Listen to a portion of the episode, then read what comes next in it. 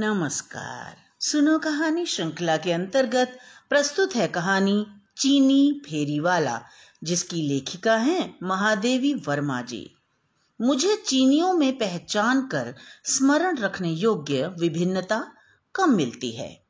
कुछ समतल मुख एक ही सांचे में ढले से जान पड़ते हैं, और उनकी एक रास्ता दूर करने वाली वस्त्र पर पड़ी हुई सिकुड़न जैसी नाक की गठन में भी विशेष अंतर नहीं दिखाई देता। कुछ तिरछी, अधखुली और विरल भूरी बरौनियों वाली आँखों की तरल रेखाकृति देखकर भ्रांति होती है कि वे सब एक ही नाप के अनुसार किसी तेज धार से चीरकर बनाई गई हैं। आकार, प्रकार, वेशभूषा सब मिलकर इन दूरदेशियों को यंत्र चालित पुतलों की भूमिका दे देते हैं। इसी से अनेक बार देखने पर भी एक फेरी वाले चीनी को दूसरे से भिन्न करके पहचानना कठिन है। पर आज मुखों की समष्टि में मुझे एक मुख आर्द्र नीलिमा मई आँखों के साथ स्मरण आता है, जिसकी मौन भंगिमा कहती है, हम कार्बन की कॉपियाँ नहीं हैं, हमारी भी एक कथा है। यदि जीवन की वर्णमाला के संबंध में निरक्षर नहीं तो तुम पढ़कर देखो ना। कई वर्ष पहले की बात है। मैं तांगे से उतरकर भीतर आ रही थी और भूरे कपड़े का गट्ठड़ बांधे, कंधे के सहारे पीठ पर लटकाए और दाहिने हाथ में लोहे का गज घुमाता हुआ चीनी फेरी वाला फाटक से बाहर निकल रहा था। संभवतः मेरे घर को बंद पाकर वह लौटा जा रहा था। कुछ लेगा मेम साहब? दुर्भाग्य का मारा चीनी। उसे क्या पता कि यह संबोधन मेरे मन में रोष की तरंग उठा देता है? भैया, माता, जीजी, दीदी, बिटिया आदि न जाने कितने संबोधनों से मेरा परिचय है और सब मुझे प्रिय हैं। पर यह विजातीय संबोधन मानो सारे परिचय छीनकर मुझे गाउन में खड़ा कर देता है। इस संबोधन के उपरांत मेरे पास से निराश होकर लौटना असंभव नहीं तो कठिन अवश्य है। मैंने अवज्ञा से उत्तर दिया, मैं विदेशी, फॉरेन नहीं खरीदती। हम फॉरेन हैं? हम तो चाइना से आता है। कहने वाले के कंठ में सरल विस्मय के साथ उपेक्षा की चोट से उत्पन्न चोट भी थी। इस बार रुककर उत्तर देने वाले को ठीक से देखने की इच्छा हुई। मेरी उपेक्षा से उस विदेशी को चोट पहुँची। यह सोचकर मैंने अपनी नहीं को और अधिक कोमल बनाने का प्रयास किया। मुझे कुछ नहीं चाहिए भाई। चीनी भी विचित्र निकला। भाई, हमको भाई बोला है तो जलूल लेगा। हाँ होम कहते हाथ जला वाली कहावत हो गई। विवश हो कहना पड़ा। देखूँ तुम्हारे पास है क्या? चीनी बरामदे में कपड़े का गट्ठर उतारते हुए बोला, बहुत अच्छा सिल्क लाता है सिस्टर। China silk, crepe. बहुत कुछ कहने सुनने के बाद दो मेजपोश खरीदना आवश्यक हो गया। सोचा इतनी कम बिक्री होने के कारण चीनी अब कभी इधर आने की भूल न करेगा। पर कोई पंद्रह दिन बाद वह बरामदे में अपनी गठरी पर बैठकर गज को फर्श पर बजा बजा कर गुनगुनाता मिला। मैंने व्यस्त भाव से कहा, मुझे कुछ नहीं लेना। चीनी खड़ा होकर जेब से कुछ निकालते हुए बोला, सिस्तर का वास्ते हैंकी लाता है, बहुत बेस्त सब सेल हो गया, हम इसको पाकित में छुपा कर लाता है। देखा कुछ रुमाल थे। मेरे मुख के निषेधात्मक भाव को लक्ष्य करके वह बोल उठा, सिस्तर का वास्ते लाता है, सिस्तर का वास्ते लाता है। मन में सोचा अच्छा भाई मिला है। अपनी कथा सुनाने के लिए भी वह विशेष उत्सुक रहा करता था, पर कहने सुनने वाले के बीच की खाई बहुत गहरी थी, उसे चीनी और बर्मी भाषाएँ आती थीं। जो कथाएँ हृदय का बाँध तोड़कर दूसरों को अपना परिचय देने के लिए बह निकलती हैं, वे प्रायः करुण होती हैं। और करुणा की भाषा शब्दहीन रहकर भी बोलने में समर्थ है। चीनी फेरी वाले की कथा भी इसका अपवाद नहीं। जब उसके माता पिता ने मांडले आकर चाय की छोटी सी दुकान खोली, तब उसका जन्म नहीं हुआ था। उसे जन्म देकर और सात वर्ष की बहन के संरक्षण में देकर जो परलोक सिधारी उस अनदेखी माँ के प्रति उस चीनी की अटूट श्रद्धा थी।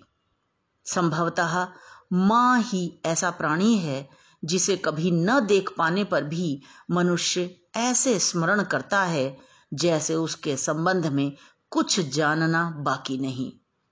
पिता ने जब दूसरी बर्मी चीनी स्त्री को गृहिणी पद पर अभिषिक्त किया, तब उन्मात्र हीनों की कठोर यातना की कठोर कहानी आरंभ हुई। उसके पाँचवें वर्ष में प्रवेश करते करते एक दुर्घटना में पिता की भी मृत्यु हो गई।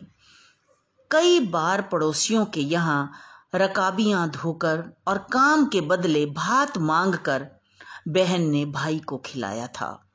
व्यथा की कौन सी अंतिम यात्रा ने बहन के नन्हे हृदय का बाँध तोड़ डाला?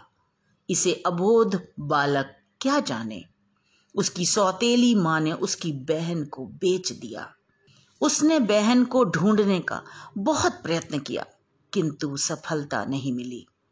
उसका नन्ना मन सोचता, पिता का पता मिल जाता तो ठीक रहता। चाय की दुकान का मालिक अब दूसरा था। परंतु पुराने मालिक के पुत्र के साथ उसके व्यवहार में सहृदयता कम नहीं रही। वह आने वालों से हकला हकला कर पिता का पता पूछने लगा। कुछ ने उसे आश्चर्य से देखा, कुछ मुस्कुरा दिए। वह बहन को खोजने के लिए गली गली में मारा मारा फिरता। इसी प्रकार भटकता हुआ वह गिरह कटों के गिरोह के हाथ लगा। और तब उसकी दूसरी शिक्षा आरंभ हुई। जैसे लोग कुत्ते को दो पैरों पर बैठना, गर्दन ऊँची कर खड़ा होना, सलाम करना आदि सिखाते हैं, उसी प्रकार सब उसे तंबाकू के धुएँ और दुर्गंधित सांस से भरे कमरे में बंद कुछ विशेष संकेतों और हंसने रोने के अभिनय में पारंगत बनाने लगे। कुत्ते के पिल्ले के समान ही वह घुटनों के बल खड़ा रहता और हंसने रोने की विविध मुद्राओं का अभ्यास करता। उसकी हँसी का स्रोत इस प्रकार सूख चुका था कि अभिनय में भी वह बार बार भूल करता और मार खाता। पर क्रंदन उसके भीतर इतना अधिक उमड़ा रहता था कि जरा मुँह बनाते ही दोनों आँखों से दो गोल गोल बूंदें निकल आती और पतली समानांतर रेखा बनाती। इसे अपनी दुर्लभ शिक्षा का फल समझकर रोओं से काले उदर पर पीला सा रंग बांधने वाला उसका शिक्षक प्रसन्नता से उछलकर उसे एक लात जमाकर पुरस्कार देता। वह दल बर्मी, चीनी, श्यामी आदि का सम्मिश्रण था। इसी से चोरों की बारात में अपनी अपनी होशियारी के सिद्धांत का पालन बड़ी सतर्कता से हुआ करता। जो उस पर कृपा रखते थे, उनके विरोधियों का संदेह पात्र होकर पिटना भी उसका परम कर्तव्य हो जाता था। किसी की कोई वस्तु खोते ही उस पर संदेह की ऐसी दृष्टि आरंभ हो जाती कि बिना चुराए ही वह चोर के समान कांपने लगता और तब उसकी बहुत मरम्मत होती। सबके खाने के बाद उनके पात्र से बचा उच्छिष्ट एक ताम चीनी के टेढ़े मेढ़े बर्तन में सिगार से जगह जगह जले हुए कागज़ से ढककर रख दिया जाता था, जिसे वह हरी आँखों वाली काली बिल्ली के साथ मिलकर खाता था। बहुत रात गए तक उनके नरक के साथी एक एक कर आते रहते और अंगीठी के पास सिकुड़ कर लेटे हुए बालक को ठुकराते हुए निकल जाते।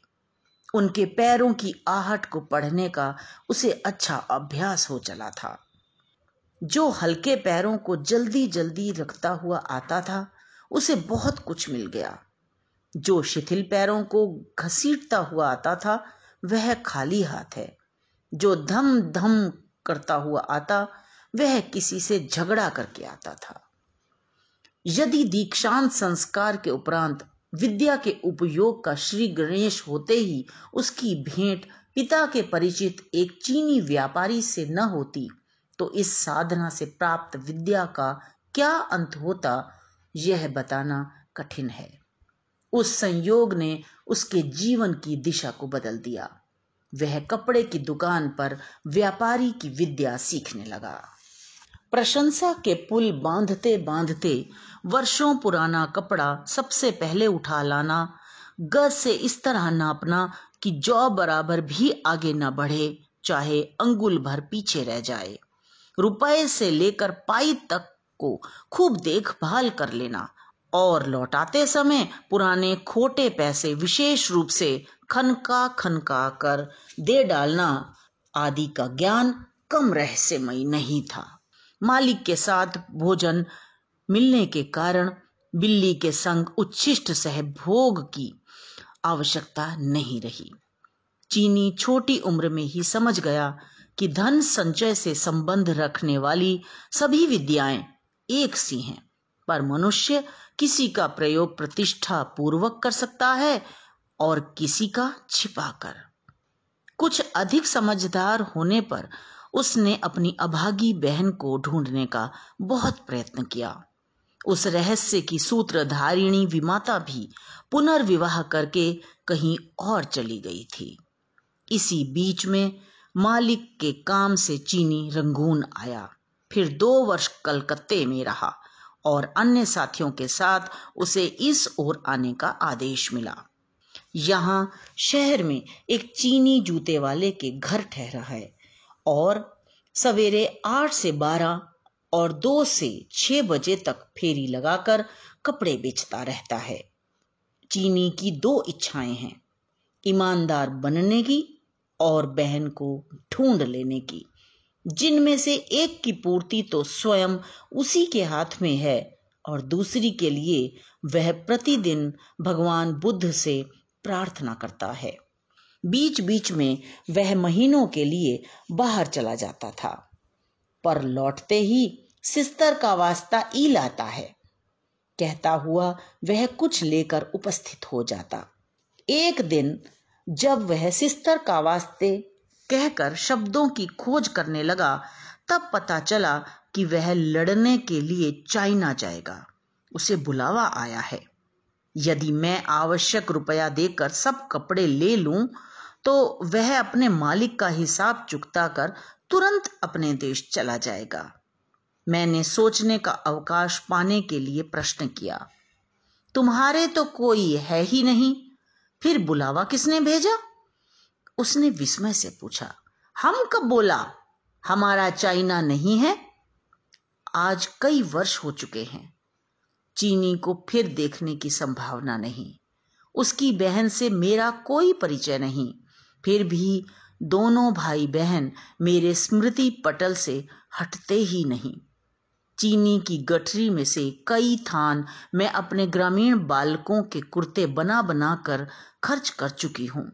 परंतु अब भी तीन थान मेरी अलमारी में रखे हैं और लोहे का गज दीवार के कोने में खड़ा है। मुझे आशा है कि आपको ये कहानी पसंद आई होगी।